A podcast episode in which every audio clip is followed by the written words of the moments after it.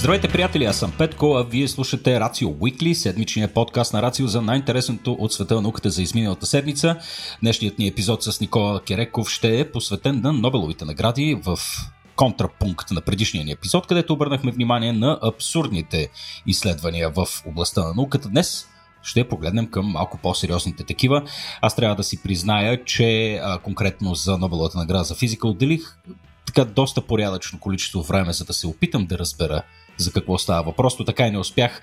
А, така че надеждата ми днес е в Никола, който отново да се опита да обясни нещо така, че дори и глупак като мен да успее да го разбере. Никола, здравей, приятелю! Здравей, Петко. За пореден път се подценяваш, мисля. Наградата за физика е доста сложна, тъй като тя а, отново е за тема свързана с квантовата физика, която поначало е доста трудна. Трудна е не само за теб и мен, Петко, не само и за голяма част от нашите слушатели, ами тя е трудна и за истински хардкор а, физиците, ако можем така да го кажем, и доста от нещата продължават да бъдат неясни.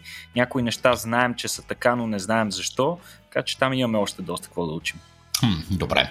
А, има със сигурност някои неща, обаче, които знаем, че са така и а, последното нещо, което разбрахме със сигурност и отново аплодисменти за цялото колективно човечество, успяхме да отклоним астероид Никола. Ние миналия епизод си говорихме за мисията Дарт, но още не бяхме получили крайните резултати. А, а днес вече знаем, че мисията е била нещо повече от успешна даже. Нали така? Точно така. А, бяха нужни няколко седмици, за да се потвърди това. А, нека напомним на слушателите, които може и да са пропуснали този епизод или да са пропуснали изобщо момента, при който човечеството успя да сблъска а, обект, направен от човечеството, нека го наречем снаряд с а, астероид, който потенциално би могъл да бъде обект който да застрашава Земята. В случая става дума за малкият астероид Диморфус, който е нещо като астероидна луна, която обикаля около по-големия си брат Дидимус. Та нашият обект Дарт, който в превод е точно като стреличките за играта Darts. Та нашият обект Dart, който сблъскахме с този малък астероид е с тегло около 560 кг и го сблъскахме с този астероид с завидната скорост от близо 23 500 км в час. Та, а, ето, че няколко седмици по-късно виждаме, че целият този труд, инженерен, космически, теоретичен и така нататък, се а, оправда и всъщност имаме много голям успех. И то не, толкова, не просто голям успех, ами той дори е надминал очакванията на хората, които стоят зад мисията, като в крайна сметка всички а, уреди показват, че сме успели да постигнем 4% отклонение на въпросният астероид. Какво значи 4% отклонение? Ами постигнали сме 4% по-ниска и по-бърза орбита около Дидимус, помняме, малкият астероид Диморфус беше целта, той обикаля, върти се около Дидимус, подобно на начина по който Луната се върти около Земята. И всъщност това, което сме постигнали, че сме успели да съкратим неговата орбита, т.е. времето, което отнема на малкия астероид да обиколи около големия. Поначало то е било 11 часа и 56 минути. Ние сме го намалили на 11 часа и 23 минути, т.е. сме а, извадили 32 минути, така да се каже. Ускорили сме скоростта, с която въпросният астероид обикаля около другия, като очакването е било да постигнем не толкова, голямо, а, не толкова голяма промяна повече от 30 минути, ами максимум 10 минути. Това са очаквали учените. Това им е била програмата максимум, Петко. Обаче, ето, че сме постигнали доста по-добри резултати. А, тук е редно да кажем, че а, замерванията отнеха толкова време, тъй като за да, за да бъдат извършени бяха участвали няколко различни апарата на различни места по света, а, общо 4 оптични телескопа, а, повечето от тях в Чили, един в ЮАР а, и освен това два радиотелескопа в Штатите, които да допълнително да потвърдят с още по-висока сигурност резултатите получени от другите. Та, доказа се, в, с оглед на това нещо, се, успя да се докаже, че астероидът, този малък астероид Диморфус, всъщност е от групата астероиди, които, наричат, които се наричат на английски Rubble Pile или на български би трябвало да бъде купчина чакъл. Говорихме си за тях и миналия път. Това са астероиди, които са направени, които не са солидни обекти. Не си ги представете като една масивна скала, един гигантски камък в космоса, ами са по-скоро а, такива множество по-малки отломки, които са съединени помежду си с а, различни вещества, примерно прах, пепел и вода, да кажем. А значи ли а, това, че е такова естеството на астероида, че той е по-лек от тия, които са твърда скала? Вероятно ами, значи, не? Ами, плътността му, общата плътност може и да е по малка, отколкото би била, ако беше, ако беше солидна скала. Това е сигурно. А това а, ли са доминиращите обекти в, ще кажа, атмосферата? А, в смисъл, кои преобладават? Тия, които са такъв пайл или, или тия, които са твърда скала или не знаеш? А, не мога да ти кажа и не е съвсем сигурно. Mm. Не мога да ти кажа, да. Това, да, това просто е, чудно един според такъв... Мен е, според мен е зависи от размера на астероида и mm. нали, колкото по-голям е астероида, толкова по-голяма вероятност е той да бъде единично парче а, или поне да е съставен от множество големи парчета, отколкото от множество малки. Така че mm. тук те се делят на различни популации според размера не, не мога да се ангажирам да ти кажа със сигурност. Даже не съм убеден, че знаем. Да, а, да, защото тук въпросът ми мисля, че до някаква степен е очевиден. Ако имаме по-голяма плътност, съответно имаме по-голяма маса, дали този експеримент, който сме направили, действително е кейс стади за а, това, което може да ни се случи, защото какво пък правим, ако е твърда скала? Дали, дали, дали пък тогава ще успеем да го отместим? Но, а, ами, това, което знаем със сигурност е, че обектите, които са масивна скала, биха се повлияли по-малко от подобен тип кинетичен удар за промяна на тяхната траектория. Причина за това е факт, факта, че в този случай ударът на апарата трябва буквално да измести цялата маса на обекта в някаква посока, за да промени неговата траектория. Докато в случая с тези, които са съставени от няколко по-малки части, ти практически е достатъчно да отклониш някакво количество от тези малки части, а, които съответно всяка от тях е с много по-малка маса и може да по-лесно да бъде повлияна от, от твоят кинетичен удар, отколкото цялото. Тоест, това е и причината, вероятно, а, да се постигне толкова голям успех, много по-голям от очаквания, тъй като при удара а, всъщност доста по-голямо количество маса се е изместило в противоположната посока и по този начин се е променила, да са се променили характеристиките на траекторията на този астероид. Иначе... Да, да, да, ние ако решим реално да ударим пък нещо по-тежко, просто ще го ударим с нещо по-тежко. Така че точно така. Там е и доста важно, между другото, при изчисленията за свързани с орбиталната механика на подобен удар, е много важно да се прецени къде точно да бъде удара. И по принцип правилото е такова, че по отношение на изменение на траекторията на някакъв обект, а, ударът трябва да бъде в, близост или поне векторът на силата, който предава удара, трябва да минава през центъра на, на, на масата на въпросният обект. Така че то това нещо беше преценено, съответно и ударът по, по Диморфос беше а, насочен по този начин. А, но да, ако става дума за по-голям обект, по-масивен, сигурно ще ни трябва по, съответно по-масивен и голям mm. импактор.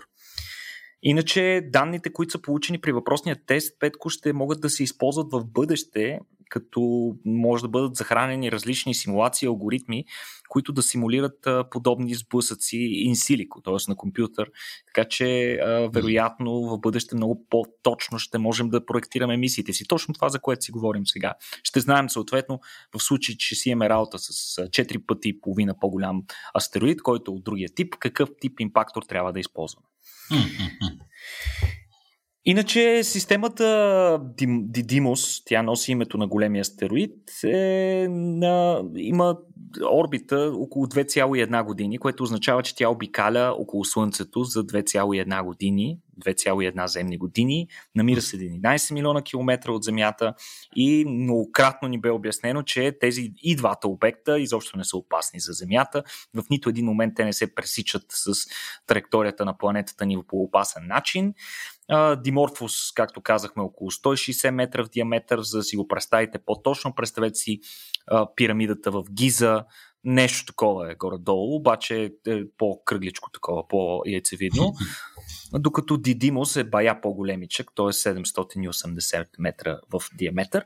И нещо наистина интересно, в, като бонус от целият този експеримент с горкият астероид, Ние хората успяхме да получим първата изкуствена комета, защото въпросният астероид вече си има опашка Петко. Тази опашка ще продължи да се стели известно време около него. Тя се състои от отломки, отделени при сблъсъка. Nice. Иначе, а в момента около нас, тъй като за логичният въпрос, който вероятно всички си задават, е окей, това явно го правим за да се пазим от, за да се научим да се пазим от астероиди убийци.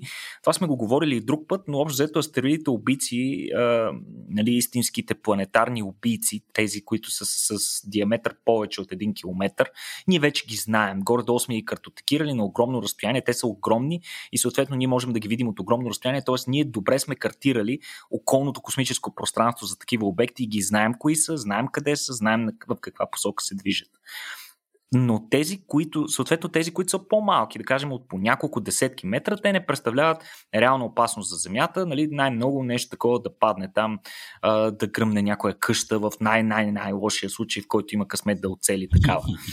Но най-опасните астероиди са точно тези с среден размер с размер около и така около 150 метра в диаметър, защото те са достатъчно големи да нанесат сериозни поражения, примерно да унищожат цял град, но пък са твърде малки, за да ги виждаме отдалеч.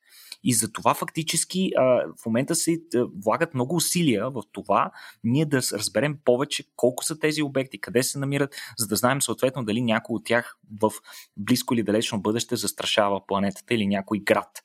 Съответно, в момента, според НАСА, астероиди от понад около 150 метра, а, не се, а, няма такива астероиди, които да, директно да заплашват Земята в следващите 100 години. Поне така твърди НАСА, но за да бъдат абсолютно сигурни, през 2026 година те предвиждат да изпратят специален космически апарат, който ще се нарича Near Earth Obje- Near Earth Object Surveyor или NEO Surveyor, NEO като той от матрицата. Този инструмент фактически ще представлява един космически телескоп, чиято единствена цел ще бъде да търси астероиди и той така ще картира цялото небесно пространство около нас с идеята да картотекира всички средни по размер обекти в радиус от забележи от 50 милиона километра около Земята, за да сме напълно наясно, че сме в безопасност. Или съответно, ако не сме, да имаме достатъчно време да предприемем някакви действия. Абе, да, едно е сигурно. Явно човечеството сме повече от способни да произвеждаме оръжие тогава, когато си го наумим. Това, е, това е. Абе, Никола, ти е, не знам дали сме го споменали това вече в подкаста. Е, нали, моля за извинение, ако, ако хората го чуват за втори път, ама или пък с теб са си говорили офлайн, така се каже. Ти, ти видя ли ракетата, с която убиха Зоахири, човек? не. Значи Зуахири, Алман Ал Зуахири, Айман Ал е, Зуахири беше втория човек след Осама Бин Ладен, ако си спомняш. Те не го ли и... убиха с една такава бункеропробивна ракета? Не, не, не, не, не, не, с нещо доста, доста по-секси. Човека го убиха на неговия си балкон, отново с а, така високоточна ракета, нали, с, с прецизна ракета, обаче слушай всякъде, а, детайлите са, детайлите са много яки. Значи говорим за ракета Hellfire R9X. Mm-hmm. А, като, като... Сега, по принцип ракетите Hellfire са противотанкови ракети, те могат да се окачат на самолети, въртолети, дронове и прочее. Една ракета си представи с около 2 метра дължина и не знам, около 30-40 см в диаметър а, прецизно оръжие отново. А, разликата доколкото, е, че... доколкото знам, тях доста ги използват на тези дронове Раптор и този другия по-големия, как се казваше, вече му забравихме. Да, точно така, точно така. От същите ракети, но тази, тази има малък кяч а, в нея, за да се намали така наречена collateral damage или страничните жертви или страничните поражения, да може да поражиш само а, живата цел, която преследваш. Тази ракета е модифицирана така, че в момента, в който се приближи да, до мишената, например, разстояние 10 на 15 метра, се отварят едни въртящи се остриета, Никола. Представи си 6-7 меча, които е така излизат цък, от тялото на ракетата и ракетата вече имайки въртеливо движение, цялата ракета се превръща в един своеобразен миксер, който лети там с близо до звукова скорост.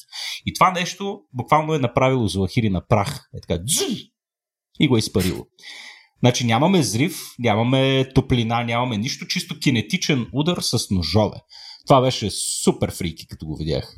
Това задължително, задължително трябва да ми дадеш линк, както и на нашите слушатели, защото мен ми стана много интересно. Наистина. Това не е знаех. да, Аз знаех че, го, знаеш, знаех, че го убиха, докато беше на терасата си в къща, която е разположена в някакъв жилищен квартал, именно с тази цел, нали, за да не бъде ударен от някаква ракета. Обаче не знаех, не го знаех. Това беше. Да, това да, много брутално. интересно. Брутално, Но да, да, да, да, доста сме изобретателни, наистина, когато, особено когато се налага да се избиваме помежду си. Абсолютно, да. А, добре, ми, време да си поговорим за Нобеловите награди вече. Ако искаш, откъде искаш да започнем, Никола? Пред, предлагам, предлагам ти наистина физиката малко по-нататък да оставим, тъй като нали, да започнем с нещо, хронологично. с нещо друго. Хронологично, както ги обявиха, аз предлагам. Айде, давай. Такъв случай, традиционно, Нобеловите награди започват да бъдат обявявани в там първата седмица от октомври, като започват с наградата, която лично на мен ми е най-при сърце, както предполагам няма какво да си кривия душата, разбирате и вие защо. Това е наградата по физиология и медицина, като тази година наградата беше връчена на Шванте Паабо. Шванте Паабо е всъщност един шведски генетик, който а, а, всъщност наградата му се връчва за неговата, неговите изключителни заслуги по безспорно една от смятаните за невъзможни задачи и това е секвенирането, забележи Петко, на неандерталския геном. Значи, вече такава Нобелова награда беше връчена за човешкия геномен проект и за огромните, а, огромните ползи, които допринесе той в много различни сфери на науката и буквално, нали, а, основавайки, полагайки здравата основа на вече доста прогресивната наука геномика. А, но всъщност тук си говорим за секвениране на един наш близък, близък до човешкия вид на организъм, който обаче ние не сме виждали от бая хиляди години. И сега логичното е защо да е толкова трудно. Нали, в смисъл, разни хора си казват, какво па толкова трудно? Фащаме и го секвенираме. Ами, всъщност трудното, очевидното е, че очевидно най-трудното е, че около нас в момента няма неандерталци. Няма как да накараш някой неандерталец да се изплюе а, в една проветка, за да може ние да му секвенираме геном. А, но не просто, че няма сега, ами най-вероятно, е, и то всички изследвания сочат това, че най-вероятно последните 30-40 хиляди години не е имало. И всъщност през тези 30-40 хиляди години ние сме били единствения представител народ Хомо. Единствените хора. Всички други човекоподобни видове вече са били изчезнали. Това е страшна време. тъга. Страшна тъга е това. Е, не, тъга, тъга, не знам. При все, че със сигурност и ние сме допринесли за изчезването им, тъй като сме били в директна конкуренция с тях. Както и да е. Но а, другите видове, както казахме, са отдавна измрели. А колкото по-отдавна умрат видовете, съответно толкова повече време а, има за техните тела и молекулите, от които те са съставени, макромолекулите, от които те са съставени на микрониво, да се разграждат и всъщност да не остане никаква следа от тях. Такава е съдбата и на молекулата, която съдържа генетичната информация. Това, което трябва да секвенираме, а именно ДНК. И всъщност, това, което учените са изчислили отдавна и се знае, е, че периода на полуразпад на ДНК молекулата е около 521 години, което значи, че за това време около половината ДНК вече се е разградила. М. Така че ако си представим, че търсим нещо преди, търсим ДНК от а, неандерталец, живял преди около 100 000 години, можем да очакваме, че съвсем малко от това ДНК ще е останало цяло. Освен това има и други затруднения. Например, факта, че в нашите клетки, в организма ни, няма само нашото ДНК. Има и едно друго ДНК, което много често забравяме. Това е именно митохондриалната ДНК. Митохондриите са нали, неизвестните електроцентрали на клетката, но тези органели имат собствено ДНК. И всъщност количествено това ДНК е огромно, тъй като то е хиляди пъти повече, в хиляди пъти повече копия, М. отколкото ядрения ни геном.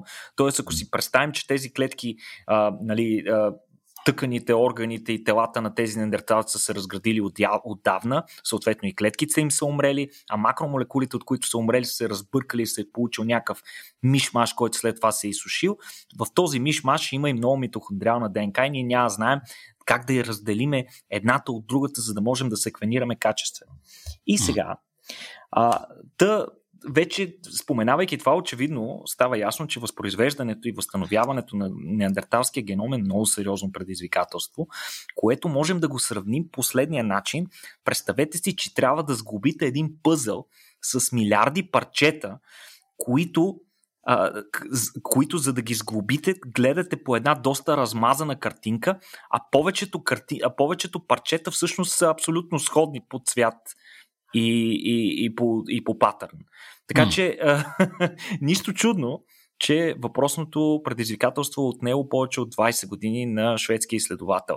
Всъщност, Пабо а, успява а, за пръв, публикува всъщност откритията си едва през 2010 година, въпреки че е започнал работата си в началото на 90-те, а, като доста голям, доста е допринесло за неговото откритие огромния прогрес при секвенирането на човешкия геном, като нека припомним, че там един от а, важните подходи беше факта да, се, да не се разчита генома като цяло, а той да се разбие на малки парчета и да се използват алгоритми и съвременните информационни технологии, които да успеят да напаснат останалите парчета, използвайки а, правилата на комплементация, т.е. на, на така, съответствието на двете вериги на ДНК една на друга.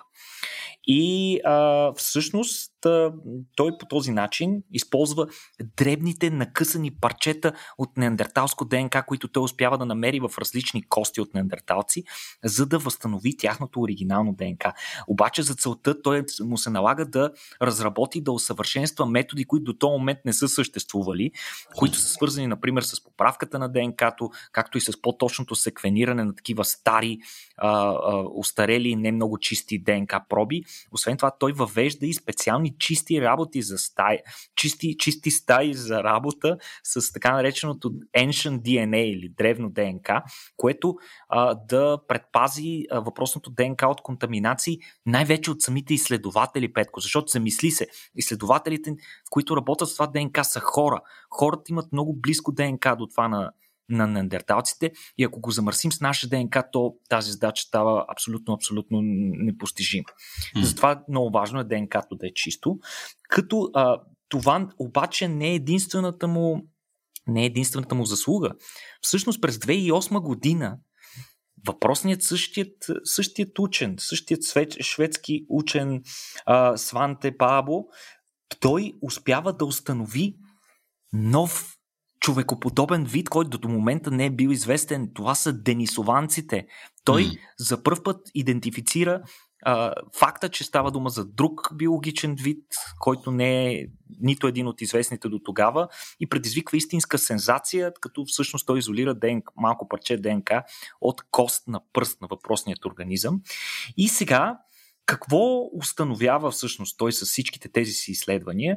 Ами той установява, че до преди около 40 000 години ние много често сме се чифтосвали с неандерталци и с денисованци в интерес на истината, макар със сигурност, със сигурност с други неща сме се чифтосвали. Значи още от тогава сме си падали по нестандартното петко. Със сигурност тези организми, кои, макар и хуманоидни, те не са изглеждали 100% като нас, но екзотиката е привличала Homo sapiens от край време. А, иначе, е, общо и трите вида, и денисованци, и неандерталци, и съвременният модерен Homo sapiens, са се разделили от един общ предшественик преди около 800 хиляди години. И сега това показва, че дори след, всъщност неговите изследвания показват, че дори след 1400 поколения, около между 1 и 4% от ДНК-то на съвременните обитатели на Европа съдържа съдържа ДНК от неандерталци. Всъщност те, представяш ли си, те, ние, ние все още споделяме гени и, да кажем, варианти или части от гени от тях и тези хора, да го наречем, тези неандерталци, все още а, влияят на, на нашето съществуване и на това, което самите, самите ние сме. Също mm. подобен резултат се получава и при анализиране на геномите на хора, от, които в, в днешно време обитават Юго-Источна Азия, пък при тях много висока концентрация има на ДНК от денисованци, защото се предполага, че те тогава са властвали там, пък а, неандерталците са били повече по посока на Европа. Съответно, тези данни пък може да се използват, за да се види по какъв начин са мигрирали различните популации, по кое време, как са се случвали тези обмени на генетична информация и как и защо съответно ние след толкова поколения сме запазили тези генетични маркери и остатъци от, от ДНК-то на, на, на тези други видове. А, иначе, а, благодарение на работата си, въпросният учен създава и нова научна дисциплина, която в днешно време се нарича палеогеномика. А пък в най-новото си изследване Пабо показва, че коронавируса, виж, и човек се ориентирал актуално на ситуацията, показва, че коронавируса предизвиква много по-тежки симптоми при хора, които са наследили определен ДНК сегмент от неандерталци. Да, като... верно. Да, да, това е много интересно. Въпросният ДНК сегмент е определя характеристиките на работата на самата ни имунна система. Поради mm. някаква причина ние сме го взели, тогава ни е било полезно, но ето че сега при сблъсъка с коронавируса не е много полезно. Та това съответно ни помага да разбелеме каква е връзката между заболяванията и гените, които ние сме наследили през всички тия хиляди години. Иначе тук ще цитирам а, думите на един колега, негов на, на ПАБЕ, а, Йоханес Краус, който е палеогенетик от Института Макс Планк по еволюционна антропология, като той казва следното. Никога не сме били толкова близо до това да разберем какво ни прави, кое е това, което ни прави хора. Найс, nice, найс. Nice. Ами, така че е страхотна награда, според мен. Да, да, да, да му е честито, да му е честито на, на, на Сванте. А, много готина новина. Аз, между другото, съм. Не, много готина новина. Много готина награда, много наистина така изследване, което има много така, сериозен ефект върху собственото ни възприемане за това, кои сме, а, кои сме ние. А, аз бях така доста изненадан още през 2010 там, когато, не 2010 ами малко по-късно май беше излязла новината за денисованците а, и всеки път това ми пръска главата, нали, че вече са колко? Дестина вида, май. А, от, от, вида, от вида хомо. А, иначе, да, аз самия Никола знаеш, че съм си правил генетичен тест и съм 1,5% неандерталец. Аз бях малко повече, ако не се лъжа. Мисля, че беше 2,3 или нещо от този. То ти личи по волевата челюст, Никола. други неща. Да. Добре, ами аре да минем към а, вече хардкор нещата. Аз съм готов а, малко, малко за физика, Никола. Готов ли си за физика, Петко? Ами не съм, не съм. Теоретична, квантова термодинамика. Да, в смисъл готов съм се почувствам като кръгъл идиот. Давай, давай да видим стреляй. Ами, за съжаление, Нобеловия комитет в Стокхолм ще ни накара всички да се почувстваме като кръгли идиоти на фона на тези учени, на които бе връчена наградата. Това са Алан Аспект, Джон Клаузър и Антон Зелингър. Така че тези трима учени заедно споделят тази годишната Нобелова награда за физика, която се, им се връчва за експериментите, които те са успели да дизайнат така, и да извършат, а, които са свързани с доказването на така нареченият ефект а, квантово вплитане или по-конкретно квантово вплитане на фотони, както и ролята им за развитието на информационните технологии. Общо взето това е обобщението на тяхната награда. Сега какво беше квантово вплитане, quantum entanglement. Mm-hmm. за да стигнем до там, трябва малко да, да, да, да минем набързо през това какво е, беше квантовата механика като цяло. Та квантовата механика възниква като а, конкурентна теория, която трябваше да опише поведението на микросвета. Тоест, в някакъв момент физиците си дали сметка, че тази Нютонова механика, която ние познаваме и която управлява всички процеси в измерението, което ние се намираме, в това ниво, което ние наричаме макрониво, не въжи, когато стане дума за обекти по-малки от атом тогава нещата стават малко сложни. Mm. Съответно, Ньютоновата механика започва да се покашля и да не върши работа, затова ни трябва друга теория. И там всъщност беше въведена нали, квантовата механика като такава теория, която трябва да опише поведението на обектите там, които се държат повече от странно, особено ако ги сравним с макрообектите. Най-вече частиците там се държат имат двойствен характер, т.е. те се държат и като частици, и като вълни, и, и обратно. В смисъл могат да се прехвърлят между тези две а, суперпозиции, както се наричат. Та, какво е сега Quantum Entanglement или квантово вплитане на български. Това е а, когато две такива квантови частици бъдат вплетени. Какво означава, че ще бъдат вплетени? Ами, а, ние трябва да, по, по, чрез различни експерименти, ние можем да синхронизираме квантовите частици, слагаме ги там наблизо, а, поставяме ги в някакъв определен резонанс, те взаимодействат помежду си и вече те са вплетени. Какво означава да са вплетени? Това означава, че независимо след, след като се извърши това вплитане, независимо на какво разстояние ние ги разграни, разделичим едно от друго, състоянието на едната частица автоматично ще определят състоянието на другата частица. Ако. Можем да направим аналогията с Зар Петко, ако хвърлиш с. Ако двете частици са два зара, ако хвърлиш а, единия зар и видиш колко показва, ти автоматично ще знаеш колко показва другия. Обаче, докато се въртат двата зара, и двата зара са неясни колко са. Хм. Нали, малко, малко такова контраинтуитивно. Нали? Заровете са макрообекти, пък тук си говорим за едни изключително малки частици, но така горе-долу, за да можеш да направим някаква аналогия, която да можем да си го представим, за да започнем от някъде. А, хм. Иначе, докато не ги наблюдаваме, това е най- култовото и най-ключовото в квантовата механика. Докато не ги наблюдаваме две квантови частици, които са вплетени, и двете, е, ако те имат възможни две състояния, те всъщност, всъщност притежават и двете състояния едновременно. Въпросната суперпозиция, за която казахме. В момента, в който обаче се намеси наблюдателя, в момента, в който ние можем да видим, да детектираме съответно кое е от двете състояния, в момента, в който го детектираме на едната частица, автоматично и другата частица придобива съответното състояние. То може да бъде същото, може да бъде другото, в зависимост от начина по който е протекло въпросното вплитане. Сега.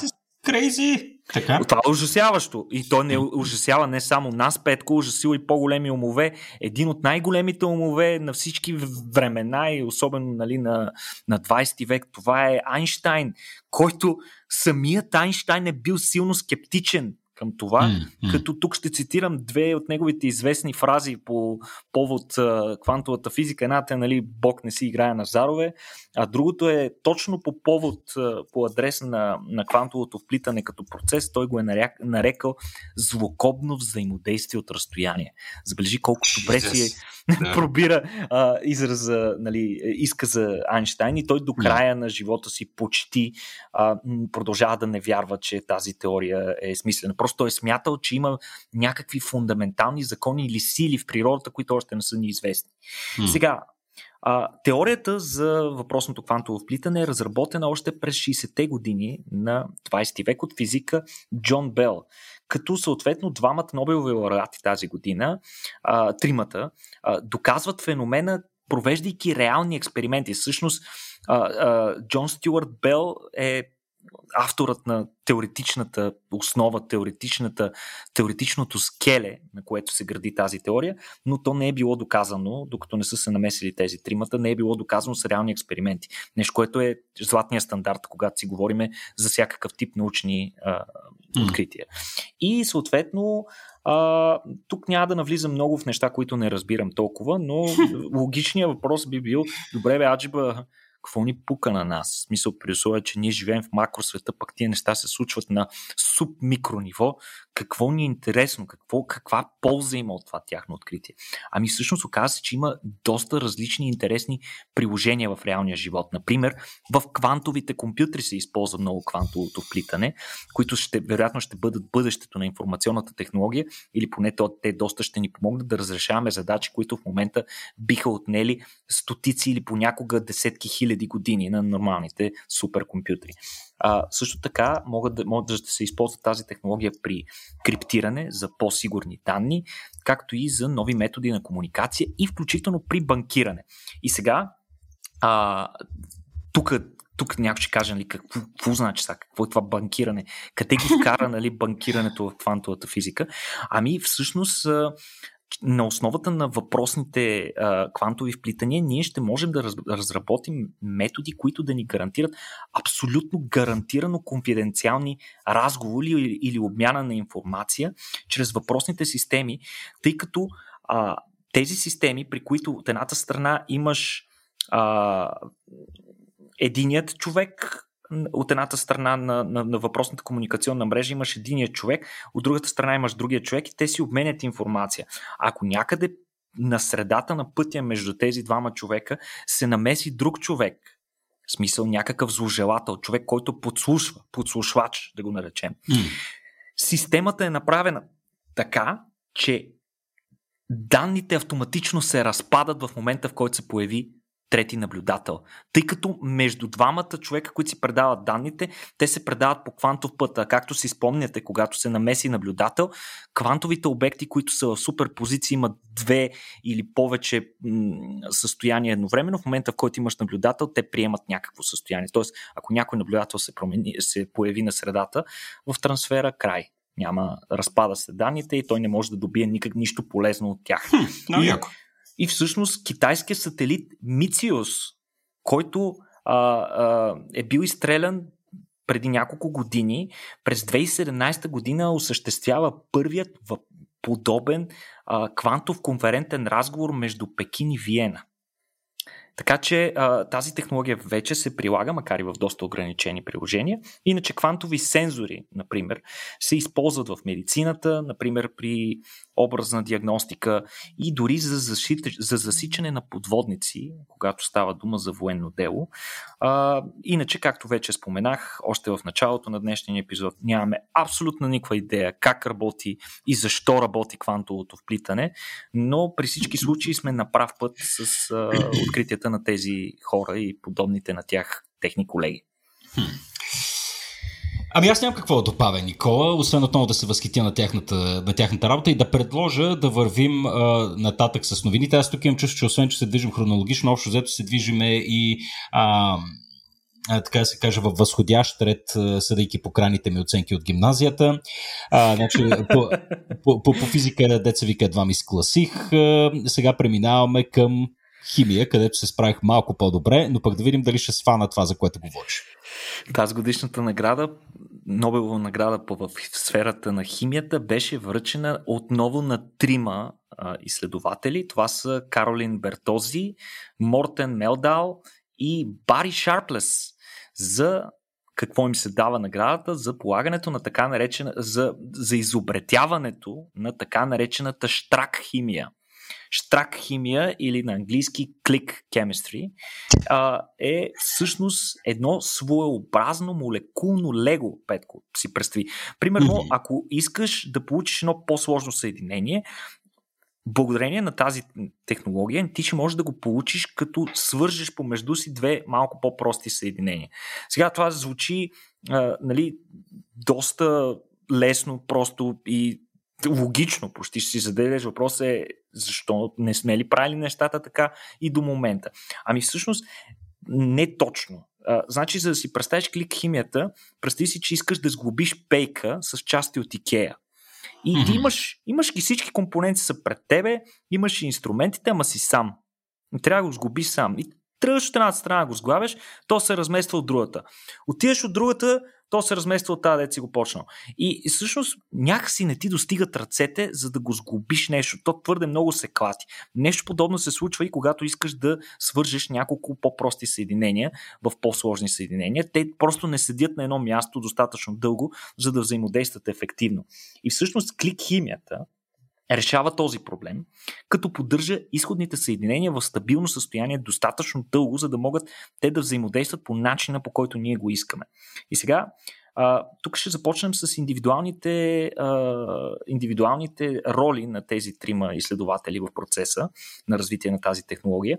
Та, първо Мелдал, Мелдал и Шарплес, независимо от един от друг, изобретяват а, клик химията, която е свързана с две химични съединения. Едното е азит, другото е алкин. Тези две химични съединения имат много силен афинитет помежду си и при определени ситуации те буквално штракват, съвпадат помежду си и ако приемем, че едното съединение има азит, а другото има алкин и ги сложим в подходяща водна среда, те ще се закачат едно за друго. Точно в това място, в което съответно са сложени тези групи. И ние по този начин можем лесно да регулираме и джик, джик, джик, джик, джик, джик, да си поздориме нещо по-голямо, използвайки точно тези закони, каквито са в конструкторите. Едното има пинчета напред, пък другото има дубки. точно по този начин работи и клик химията. Да, ако, ако знаем каква молекула ни трябва, по този начин ние можем много бързо, лесно и ефективно да сглобим каквото ни трябва и най-важното, много по-екологично, защото а, процесите в химията, особено в органичната химия, а, са свързани, те протичат в няколко различни стъпки. И тъй като ние в, до, до, до един момент в развитието на човечеството, ние всячески сме се опитвали да имитираме природата. И всъщност в природата нещата протичат точно така една стъпка, втора стъпка, трета стъпка и така нататък. Само, че когато тръгнеш и го изнесеш това извън биологията и започнеш да го правиш в някакъв в индустриален процес, на всяка от тези стъпки имаш огромни загуби. И тези загуби понякога не са само економически, защото губиш а, някакви реактивни вещества, ами получаваш вещества, които не просто не искаш, ами може и да са опасни. И затова изключително важно е ти да получаваш по-голямо количество от това, което искаш, за да нямаш буклук който после да изхвърлиш в околната среда. Та, въпросното откритие има огромно приложение и с огромен потенциал в химическата индустрия, в инженерството, фармацията и така нататък. А, обаче нещо много интересно е, че до един момент тези реакции, които протичат, както казахме, в воден разтвор, не могат обаче да протичат в живи организми, поради една проста причина и това е, че за да работи това взаимодействие между алкина и азида, а, всъщност трябва да имаш катализатор на основата на мед, а медта е много отровна. Ако попадне в, в живи клетки, ги убива. И затова въпросният, въпросният механизъм може да се използва до този момент само в индустрията. И тук идва ролята на третия изследовател, професорката Каролин Бертози, която измисля вариант тази реакция да протича без участието на токсични вещества, с което тя вече я вкарва вътре в биологията на живите клетки и дава възможност тази, този механизъм да работи и при живите клетки. Всъщност, какво прави тя? Тя маркира един въглехидрат. Представи си нещо като глюкоска с азит. И съответно го дава на клетките. И клетките се натъпват с него, взимат си го и си го, и си го влагат в своите тъкани. Съответно, от този въглехидрат те изграждат по-сложни съединения, които се наричат гликани, които са съединени такива множество въглехидрати в една обща такава конструкция разклонена и ги изкарват по повърхността си. И вече, бидейки на повърхността на клетката въпросните гликани, ние можем да използваме флуоресцентно багрило, пък което да е маркирано с алкина.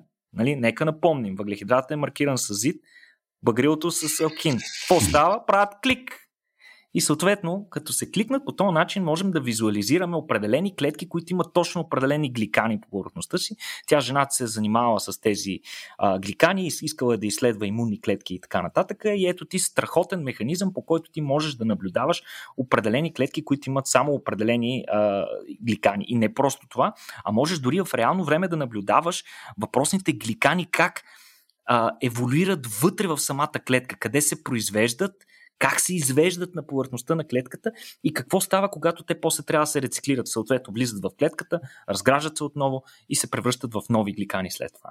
Така че много, много интересно. Иначе нейното откритие а, нейното откритие тя успяла да приложи за нова механизъм за справяне с ракови клетки.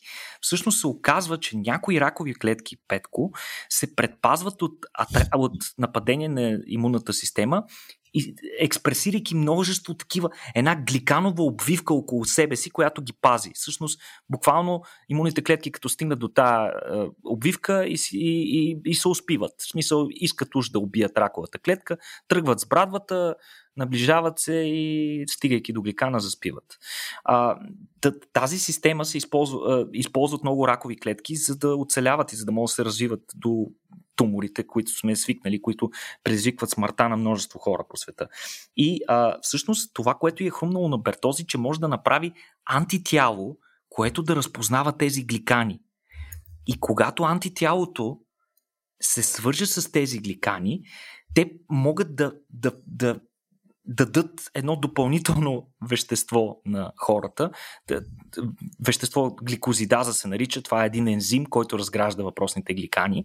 И чрез тази клик химия, тази гликозидаза да се свърши именно на раковите клетки, но не и на здрави нормални клетки. И по този начин да разградиш гликаните и да дадеш възможност на имунната система да свърши работа да изчисти простите ракови клетки. Елегантно. Иначе, много, е, много елегантно, изключително готино, между другото. И иначе по този начин ти можеш и не само да убиваш тумори, можеш и да ги визуализираш. визуализираш. Ако знаеш съответно някакъв тумор специфичен маркер, можеш за него да свържеш някакъв флуоресцентен маркер и съответно може да се наблюдава прогресията на тези заболявания, за да може по-адекватно да се актуализира лечението. Иначе Бертози е много интересен факт, като и са и се обадили, тъй като те швейите няма да изчакат, разбира се, и тъй като церемонията се извършва по шведско време, пак тя е американка, те си се обадили посред нощ и се я събудили. Тя после твърди, че била тотално шокирана, изобщо не е очаквала. Олеле Боже, нали спечелих Нобелова награда. А, но пък за сметка на нея, нейният колега а, Шарплес не е бил никак изненадан, тъй като той печели Нобеловата награда за втори път. Това път. И тук логичното да си зададем въпроса, това често ли се случва? И отговорът е не. Всъщност, има само още 4 други учени до момента в историята на връчването на Нобеловите награди. Първата Нобелова награда е връчена 1901 година. Та от тогава до наши дни има само 4 човека, които печелят два пъти Нобеловата награда. И сега ще ви кажа по- няколко думи за всеки от тях. Единият, мисля, че няма какво да говорим за него. Това е Мария Кюри, която а, освен, че печели а, Нобеловата награда два пъти и я печели за първ път Нобелова награда два пъти и е единствената жена, която има две Нобелови награди. По-интересен е вторият изследовател, който е Линус Полинг, който пък печели една Нобелова награда, свързана с изясняването на природата на химичните връзки между елементите и една за мир получава той. А, а пък другият изследовател, Джор, Джон Бардин, който е физик, той печели една награда за изобретяването на транзистора и още една Нобелова награда за работата му по а, суперпроводници, по определенето на суперпроводимите а, качества на, на някои а, вещества и сплави. Иначе, четвъртият такъв е Фредерик Зангер, който пък получава една Нобелова награда за определенето на аминокиселината последователност на един протеин. Това е инсулина. И в последствие през 1980 година получава още една Нобелова награда, която е за метод за разчитане на ДНК, който всъщност проправя пътя за съвременното секвениране и за съответно секвенирането на човешкия геном. Така че тук правиме и връзка с тази годишната награда по по медицина и физиология. А, и всъщност това е последният човек, който. Това е последната Нобелова награда, която се връща, връчва за втори път на един и същи човек. 1980 година, така че повече от 40 години не се беше случвало това. така че, ето, че Шарплес, който не съм сигурен дали не е някакъв чичо на нашия любим Брайан Шарплес, а, трябва да го питаме непременно, но той е, вече влиза в историята определено. А, иначе тук а, любопитен факт е наистина, че никой човек не е печелил Нобеловата награда повече от два пъти. За сметка на това пък, Никола, имаме четири двойки също на баща и син, които са печелили. На мен направи впечатление още като чух новината, а, нали, като, като връчиха наградата за физиология и медицина на Сванте Паабл, първият човек, за който говорихме с секвенирането на нендерталския геном. Споменаха, че и баща му също е носител на наградата. През 1982 година казва се Суне Бергстрём, а, който, също, да, който също печели наградата за физиология за откритието на простагландинидите, което не знам, в момента го чета това нещо и нямам представа какво означава. Това са много, много важни съединения, които са много важни съединения, които пропагандират сигнали, свързани с възникването на възпаление. Те са свързани. А, точно така, простагландините. А, така добре, че, okay. но, много е... не са... много, е важно. Много е важно. Ми да, баща му, баща му го е намерил това, да. да.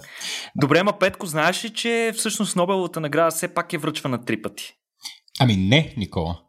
Ами, точно така, Петко. И аз не знаех, но всъщност награда е връчена три пъти на нещо, А, и имаш ли някаква идея на какво? Очевидно не е на човек, на някаква организация. Ама това предполагаме за мир наградата. Те там връчват на организации. Точно Или? така. А, коя ще е тази организация? Червения кръст. Абсолютно прав си, Петко. Yes! Моите поздравления. Всъщност Червения кръст е единственото entity, така да кажем, някаква организация или човек, който е получавал повече от две Нобелови награди. А, nice. Иначе, традиционно, а, ние се концентрираме повече на Нобеловите награди, които се връчват на точни науки и по-рядко отразяваме тези другите ако можем така ги наречем, които много често са и леко политически. Тази за литература аз пък лично признавам си, не разбирам. Много често. Каква си проза, Никола? Наистина, наистина, наистина, наистина не, не. Дължен съм да си го призная, нали, за да не се чувстват хората обидени. Затова не е пък, въобще няма да я коментираме. Но, но пък искам да споменем нещо за една друга Нобелова награда, за нещо, за сфера, която доста често бива подценявана, пък тя има доста по-ясни изражения върху нашия живот, бит и ако ще съществуване в цивилизования свят. И това е Нобеловата награда за економика, Петко, която тази година а, се връчва на трима изследователи, които между другото си разделят абсолютно същата сума, от 900 и там 15 хиляди долара. А, нали, справедливо или не, някой ще каже тези другите учени, които си строят някакви тежки апаратури, пък те само смятат, мислят и обработват статистически някакви резултати. Но mm. ето, животът е несправедлив. Но а, разделят си същата сума за всъщност доста, доста важна работа.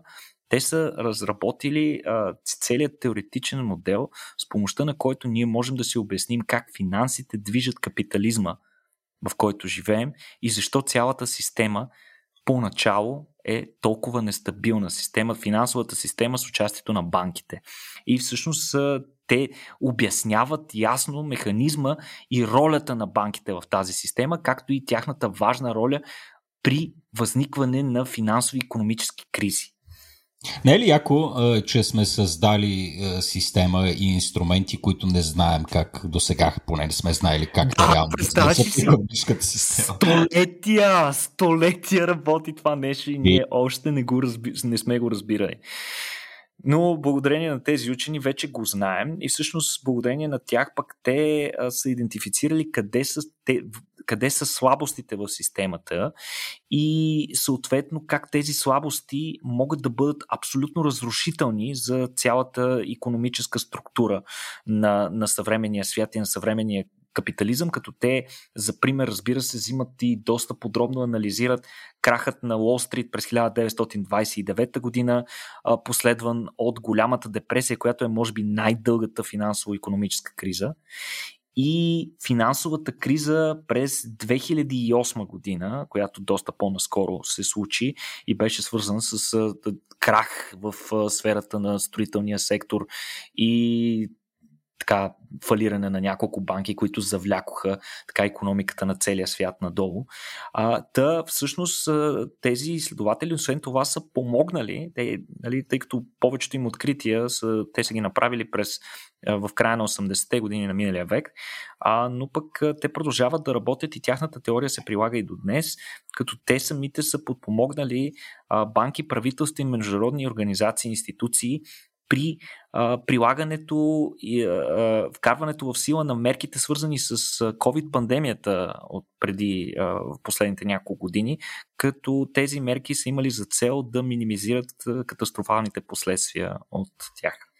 Така че е страхотна и важна награда, трябва да подчертая, за економика тази година. Много готини, всичките награди са страхотни. Тази година наистина съм доста, доста доволен. ами добре, Никола, аз вече в края на този епизод предлагам все пак да запълним тая дълбока яма, която ще остане зееща, ако не се намеся в случай да а, разкажа пък аз за Нобеловата награда за литература, като няма, нямам всъщност кой знае какво заказване, поради простата причина, че тази годишния Нобелов лауреат или Нобелова лауреатка а, никога не съм е чел а, и никога не я бях чувал до сега, което не е нещо нетипично, между другото, за Нобеловите награди.